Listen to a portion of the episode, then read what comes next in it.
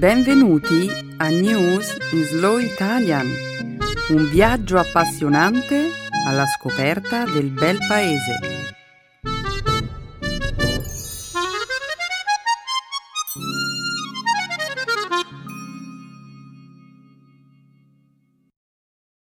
Oggi è giovedì 8 giugno 2017. Benvenuti al nostro programma settimanale News in Slow Italian. Un saluto a tutti i nostri ascoltatori. Ciao Benedetta, ciao a tutti. Nella prima parte del nostro programma, oggi commenteremo il ritiro degli Stati Uniti dall'accordo internazionale sul clima di Parigi. Proseguiremo poi con il Medio Oriente e la crisi diplomatica che in questi giorni vede protagonista il Qatar. Più avanti commenteremo l'invito che il primo ministro britannico Theresa May ha rivolto alle imprese tecnologiche, alle quali ha chiesto di introdurre una maggiore regolamentazione su Internet al fine di combattere il terrorismo. Infine, concluderemo questa prima parte del programma con il campionato Scripps National Spelling Bee 2017 che ha avuto luogo lo scorso giovedì. Un programma eccellente, Benedetta. E dimmi, eh, che cosa ci proponi come feature topic per le sessioni di Speaking Studio di questa settimana? Stavo pensando di proporre la terza notizia del programma. L'invito che Theresa May ha rivolto alle imprese tecnologiche? Perché no? Io di certo ho un bel po' di cose da dire su questo tema. Mm, non ne dubito. Beh, Stefano, potrai condividere le tue opinioni con noi tra qualche minuto. Ora però continuiamo a presentare la puntata di oggi. La seconda parte del programma sarà dedicata, come sempre, alla cultura e alla lingua italiana. Nel segmento grammaticale passeremo in rassegna l'uso del si passivante con vari tempi verbali. Infine, concluderemo la trasmissione con una nuova espressione idiomatica italiana. Di punto in bianco. Perfetto. Quando vuoi possiamo cominciare, Benedetta. Benissimo. In alto il sipario allora.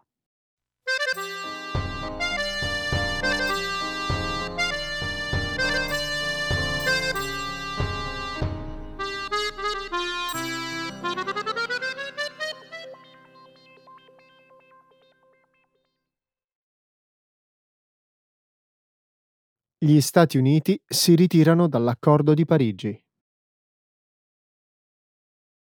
Lo scorso giovedì il presidente Trump ha annunciato che gli Stati Uniti si ritireranno dall'accordo internazionale sul clima di Parigi. Pochi minuti dopo l'annuncio ufficiale del presidente americano, i leader di Francia, Germania e Italia hanno emesso una dichiarazione congiunta, descrivendo l'accordo sul clima di Parigi come irreversibile e affermando che il contenuto del documento non potrà essere rinegoziato. La decisione di Trump di abbandonare l'accordo ambientale, che è stato firmato da 195 paesi, ha assunto i toni di un forte rimprovero diretto a capi di Stato, attivisti ambientali e dirigenti aziendali. Il presidente Trump ha più volte definito l'accordo di Parigi come un pessimo affare per gli Stati Uniti, nocivo per l'economia del paese. Secondo gli oppositori dell'accordo di Parigi, imporre limiti alle emissioni di anidride carbonica comporta dei costi eccessivamente elevati. La maggior parte dell'opinione pubblica americana è favorevole alla permanenza del Paese nell'accordo climatico. Di fatto, ignorando questo vasto settore dell'opinione pubblica, Trump si rivolge alla sua base elettorale.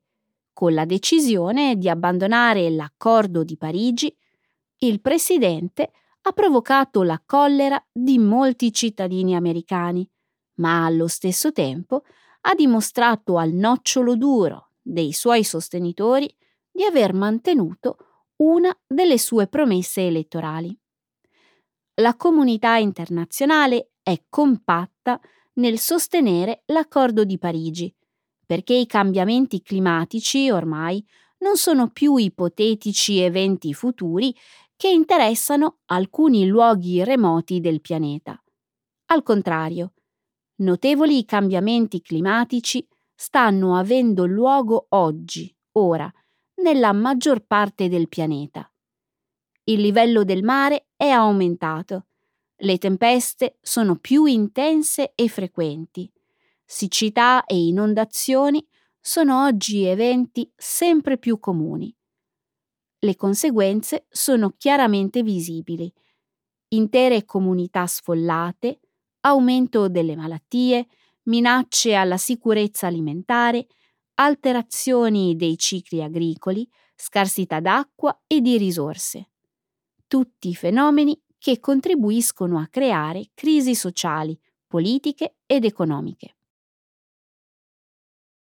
Benedetta, è passata una settimana dall'annuncio.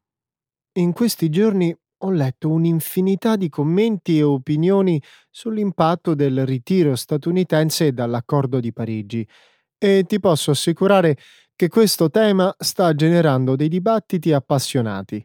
Sì, abbiamo tutti un sacco di cose da dire su questo argomento. Potrei persino farti un piccolo sommario degli argomenti che sono stati discussi sui media in questi giorni. Ok. Numero 1. Il clima.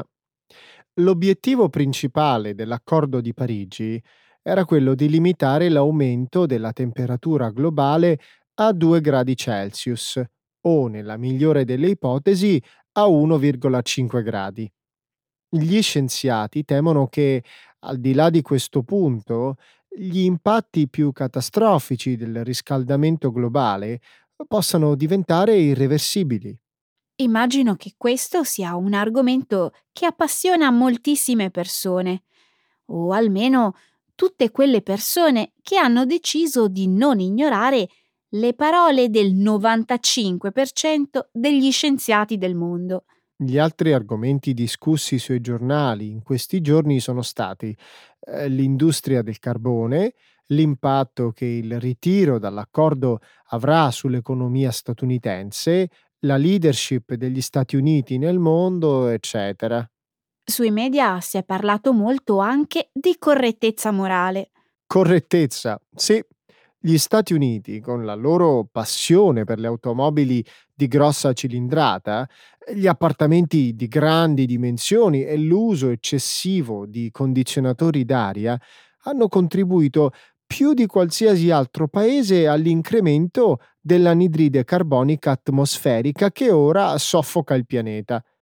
Al contrario, sono i paesi più poveri del mondo, quelli che in realtà hanno contribuito in forma minima a causare il problema, a soffrire le conseguenze per primi e in forma più grave. Gli Stati Uniti non sono i soli responsabili della situazione attuale, Stefano. Anche i paesi ricchi dell'Europa contribuiscono fortemente all'incremento dell'anidride carbonica nell'atmosfera. Sì, ma sono gli Stati Uniti che stanno abbandonando l'accordo di Parigi, non gli altri paesi.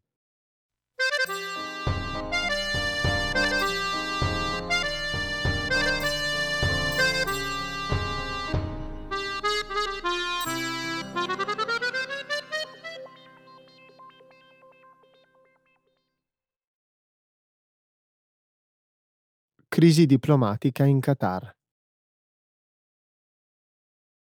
Il piccolo stato del Qatar, ricco di petrolio e gas, è stato isolato da alcuni dei paesi più potenti del mondo arabo, che l'hanno accusato di sostenere gruppi terroristici. Lo scorso lunedì, con un'azione coordinata, Bahrain, Arabia Saudita, Emirati Arabi, UAE ed Egitto hanno richiamato i loro ambasciatori dal Qatar. L'Arabia Saudita, gli Emirati Arabi Uniti e il Bahrain hanno dato a tutti i cittadini del Qatar due settimane di tempo per lasciare il loro territorio. I tre paesi hanno anche proibito ai loro cittadini di recarsi in viaggio nel Qatar. Due elementi, in particolare, hanno irritato i vicini del Qatar. Il primo è il sostegno offerto da questo paese ad alcuni gruppi islamisti della regione, tra cui la Fratellanza Musulmana, un'organizzazione che alcuni paesi del Golfo considerano come un gruppo terroristico. L'altro motivo è il rapporto del Qatar con l'Iran, paese governato dal ramo sciita dell'Islam e principale rivale della sunnita Arabia Saudita, nella lotta per l'egemonia nella regione. È molto probabile che questa crisi si aggravi e si espanda nei prossimi giorni. A complicare la questione, poi, c'è il fatto che il Qatar fa parte della coalizione multinazionale guidata dagli Stati Uniti contro il cosiddetto Stato islamico. Allo stesso tempo il Qatar, così come l'Arabia Saudita, a dire il vero, ha dato denaro e armi alle fazioni ribelle islamiste che combattono Bashar al-Assad in Siria. Sì, nel frattempo ci sono tre settori che soffriranno in modo particolare a causa di questa crisi. Tre settori? Quali? Voli, cibo e calcio. È vero. Molte compagnie aeree hanno sospeso i voli da e per Doha. Circa il 40% del cibo che si consuma nel Qatar entra attraverso il confine terrestre con l'Arabia Saudita, che è stato chiuso. Di fatto molte persone in questi giorni si stanno precipitando nei negozi per fare provviste. E il calcio? Il paese ha avviato molti importanti progetti edilizi in vista della Coppa del Mondo del 2022. Ora, la chiusura del confine saudita potrebbe avere un impatto negativo eh, sulla fornitura dei materiali edili e ritardare i lavori.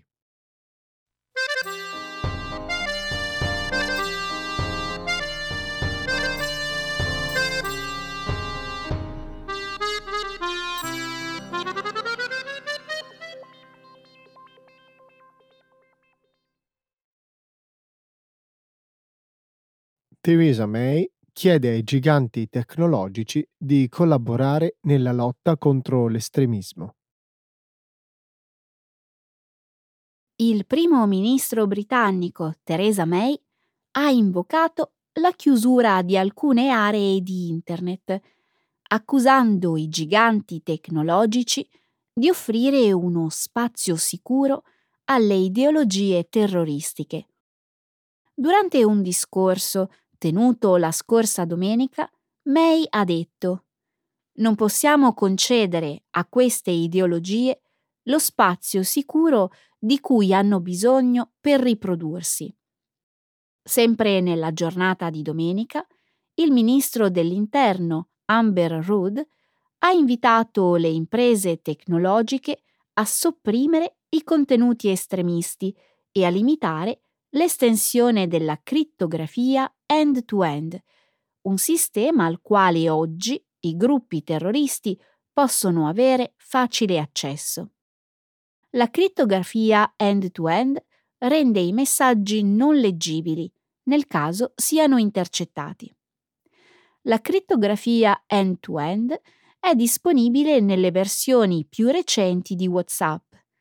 Grazie a questo metodo, solo le persone che comunicano tra loro possono leggere i messaggi inviati e nessun altro, nemmeno WhatsApp. I messaggi sono protetti con un blocco e solo il mittente e il destinatario sono in possesso del codice necessario per sbloccare e leggere il contenuto del messaggio. Tra le imprese tecnologiche che hanno ricevuto pressioni per decrittare i contenuti estremisti figurano Google, Facebook, che possiede WhatsApp, e Twitter. La pressione si è intensificata dopo l'attentato di sabato sera a Londra, nel quale sono morte 8 persone e altre 48 sono rimaste ferite. L'attacco è stato rivendicato dal gruppo Stato Islamico. Mm. Io riconosco la gravità del problema, ma non credo che si possa fare molto per risolverlo. A dire il vero, dubito che queste normative possano essere davvero efficaci. Inoltre, la crittografia end-to-end, pur essendo frustrante per la polizia, è una tecnologia che consente di accrescere la sicurezza delle comunicazioni di tutti gli utenti. Ma eh, non sarebbe tutto più facile se si vietasse la crittografia end-to-end su Internet? Vietare? La crittografia end-to-end è una tecnologia che, come ti dicevo prima, consente di proteggere le comunicazioni di tutti gli utenti. Ok, tutto questo può essere importante per gli ospedali, che trasmettono dati medici, eh, per le banche, che utilizzano dati finanziari, per il Dipartimento della Difesa, eccetera.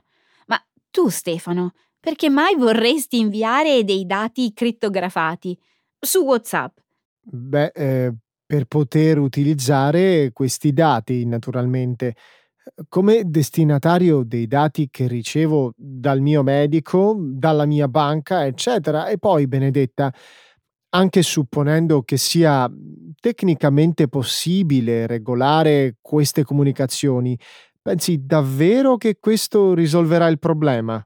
Spero di sì. E in questo modo i terroristi non potranno più scambiarsi messaggi crittografati. Open Rights Group, una società britannica che si batte per la tutela della privacy e la libertà di espressione online, ha detto che le riforme invocate dai politici finirebbero per spingere le vili reti eh, dei terroristi negli angoli più oscuri del web. Quali sarebbero quindi le conseguenze di una maggiore regolamentazione? Uno spostamento verso metodi più sotterranei come l'app di messaggistica crittografata Telegram.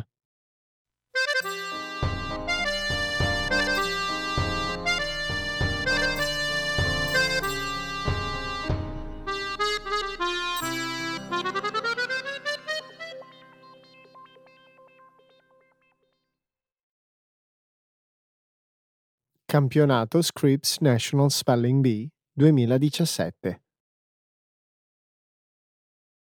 Lo scorso giovedì, Anania Vinay, una bambina californiana di 12 anni, è stata la vincitrice del novantesimo Scripps National Spelling Bee. Anania ha scandito correttamente 35 parole di fila alcune delle quali molto complesse e oscure. Le tre precedenti edizioni dello Scripps National Spelling Bee si erano concluse con un pareggio. Vinay è quindi la prima concorrente a vincere da sola la famosa gara ortografica del 2013. Vinay aveva partecipato alla competizione dell'anno scorso classificandosi al 172 posto.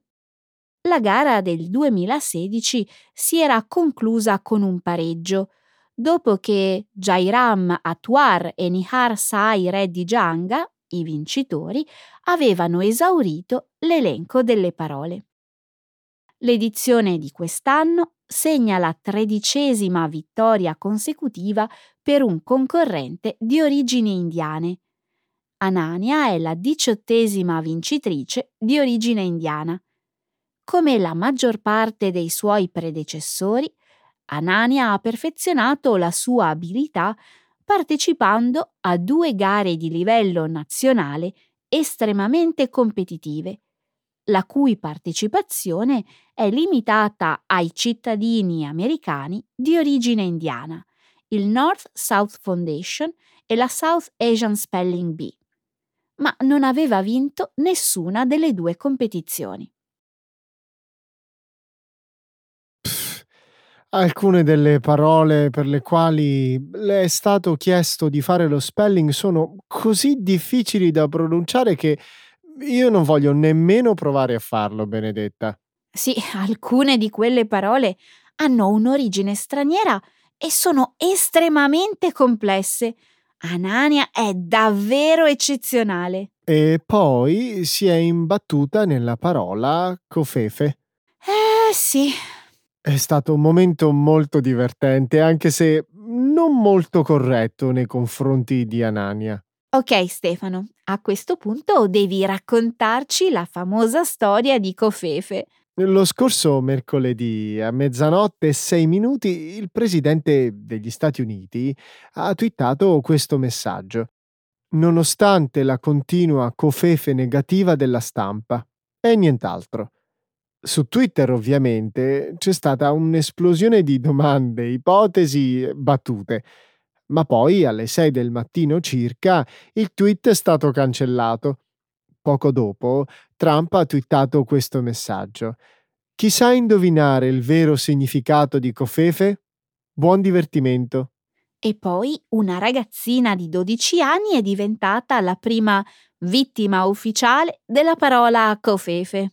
Sì, venerdì scorso il programma della CNN New Day ha invitato Anania Vinay come campionessa dello Spelling Bee. I presentatori Alison Camerota e Chris Cuomo le hanno chiesto di fare lo spelling dell'errore commesso dal presidente Trump, la parola cofefe appunto. Oh, mi si spezza il cuore nell'immaginare la scena. Immagino che la povera ragazzina abbia preso la sfida sul serio. Sì, come solita fare nelle gare ortografiche, la ragazzina ha chiesto quale fosse la definizione della parola. È una parola senza senso, inventata dal 45 presidente degli Stati Uniti in un tweet di tarda notte. Le ha risposto Camerota. La lingua d'origine? ha chiesto Anania. Lingua incomprensibile. È stata la risposta di Cuomo. C O F E F E. Ha tirato a indovinare la ragazzina, sbagliando. Beh, almeno secondo l'ortografia della nuova parola inventata dal presidente.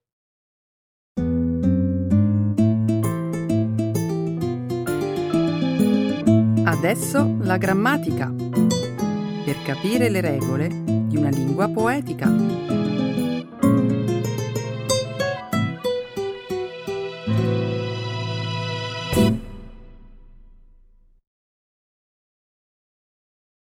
The Si passivante with various tenses.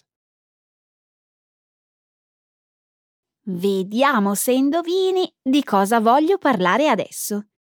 Quando si va in vacanza in Italia, qual è una delle esperienze più belle e vibranti che vivono i turisti? Mm, il fatto che si mangiano cibi deliziosi e si bevono ottimi vini? Oppure le escursioni al mare, in montagna, ai laghi? Eh, ovviamente hai ragione, ma in realtà pensavo a tutt'altra cosa. Mm, metti da parte per un attimo il buon cibo e le meraviglie naturali e pensa a un elemento presente in tutte le città italiane. Mm. Se ho capito bene, si tratta di qualcosa che, in un certo senso, accomuna tutte le città d'Italia. Esatto. Mm, non saprei. Si tratta forse dei bar? Queste attività commerciali sono presenti ovunque. Indubbiamente è vero, ma io mi riferisco a qualcosa che non ha nulla a che vedere con il cibo.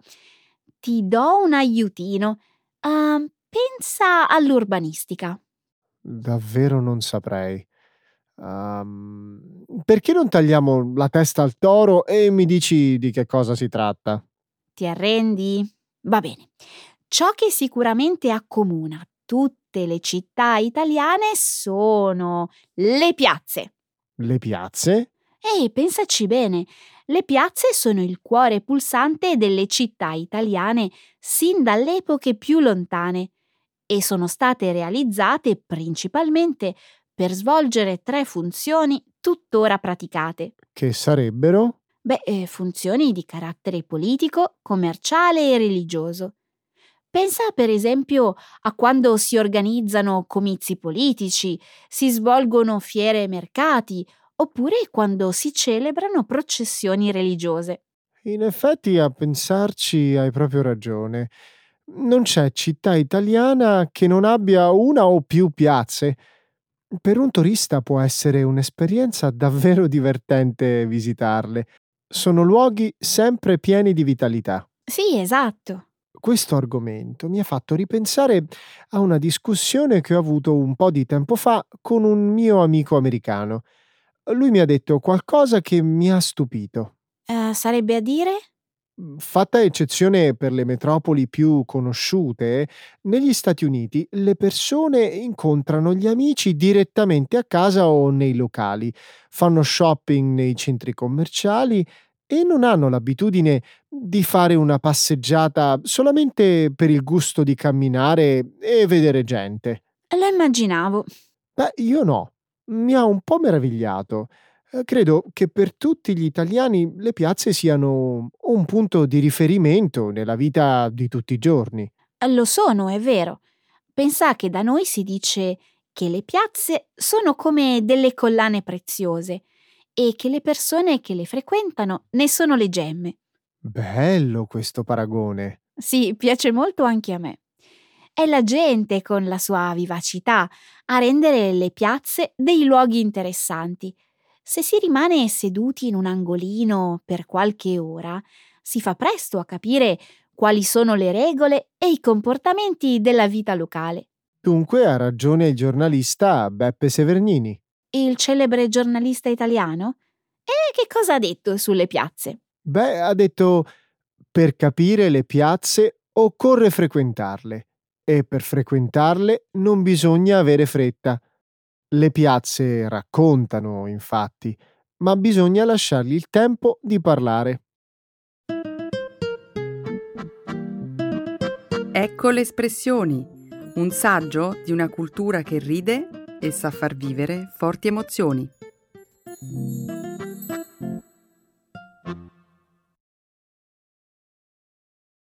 Di punto in bianco. Point blank. Mi è venuto un certo languorino. Eh, sai di cosa avrei voglia? Di un bel tramezzino. Mm, se ci penso, già l'acquolina in bocca. Sei proprio incorreggibile, Stefano. Solo perché ti è venuta fame, non possiamo metterci a parlare di punto in bianco di cibo. Beh, se ho in- iniziato di punto in bianco a parlare di tramezzini, non è un caso. Lo sapevi che a New York alcuni veneziani hanno brevettato il marchio tramezzino? Eh, che cosa vuoi dire? Non capisco. Tempo fa tre italiani, eh, che si trovavano a New York per lavoro, eh, si sono accorti che era impossibile trovare i tramezzini. Così, di punto in bianco, hanno deciso di aprire un'attività commerciale per far conoscere questo prodotto anche oltreoceano. Che idea brillante! Tutti adorano i tramezzini. Infatti, di punto in bianco, la loro idea si è trasformata in un grande successo commerciale.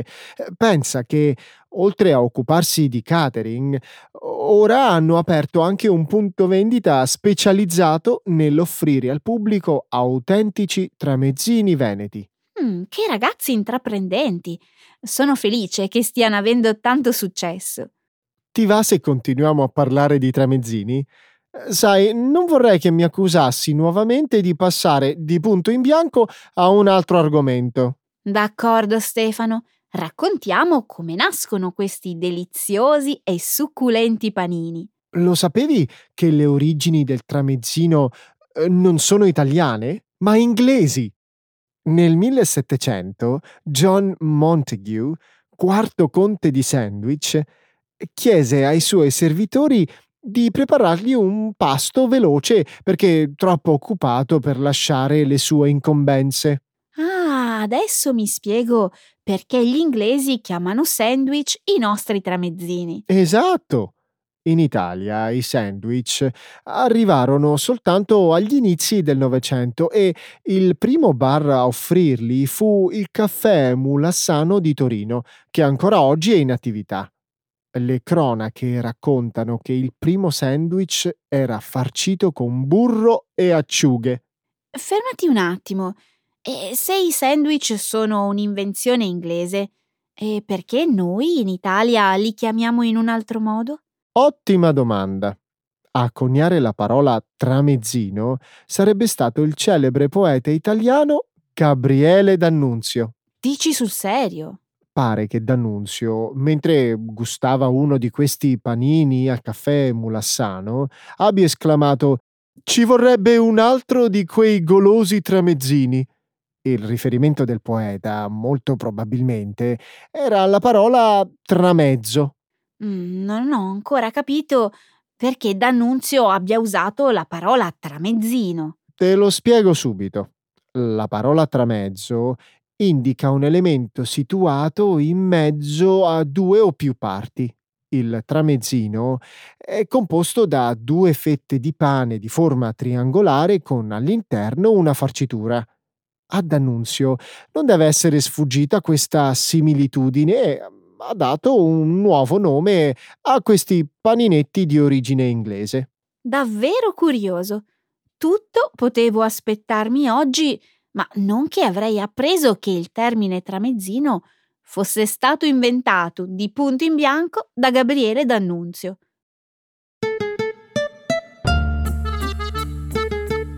Ed ora, di punto in bianco Benedetta, salutiamo i nostri ascoltatori. Ciao, buona settimana! Ciao!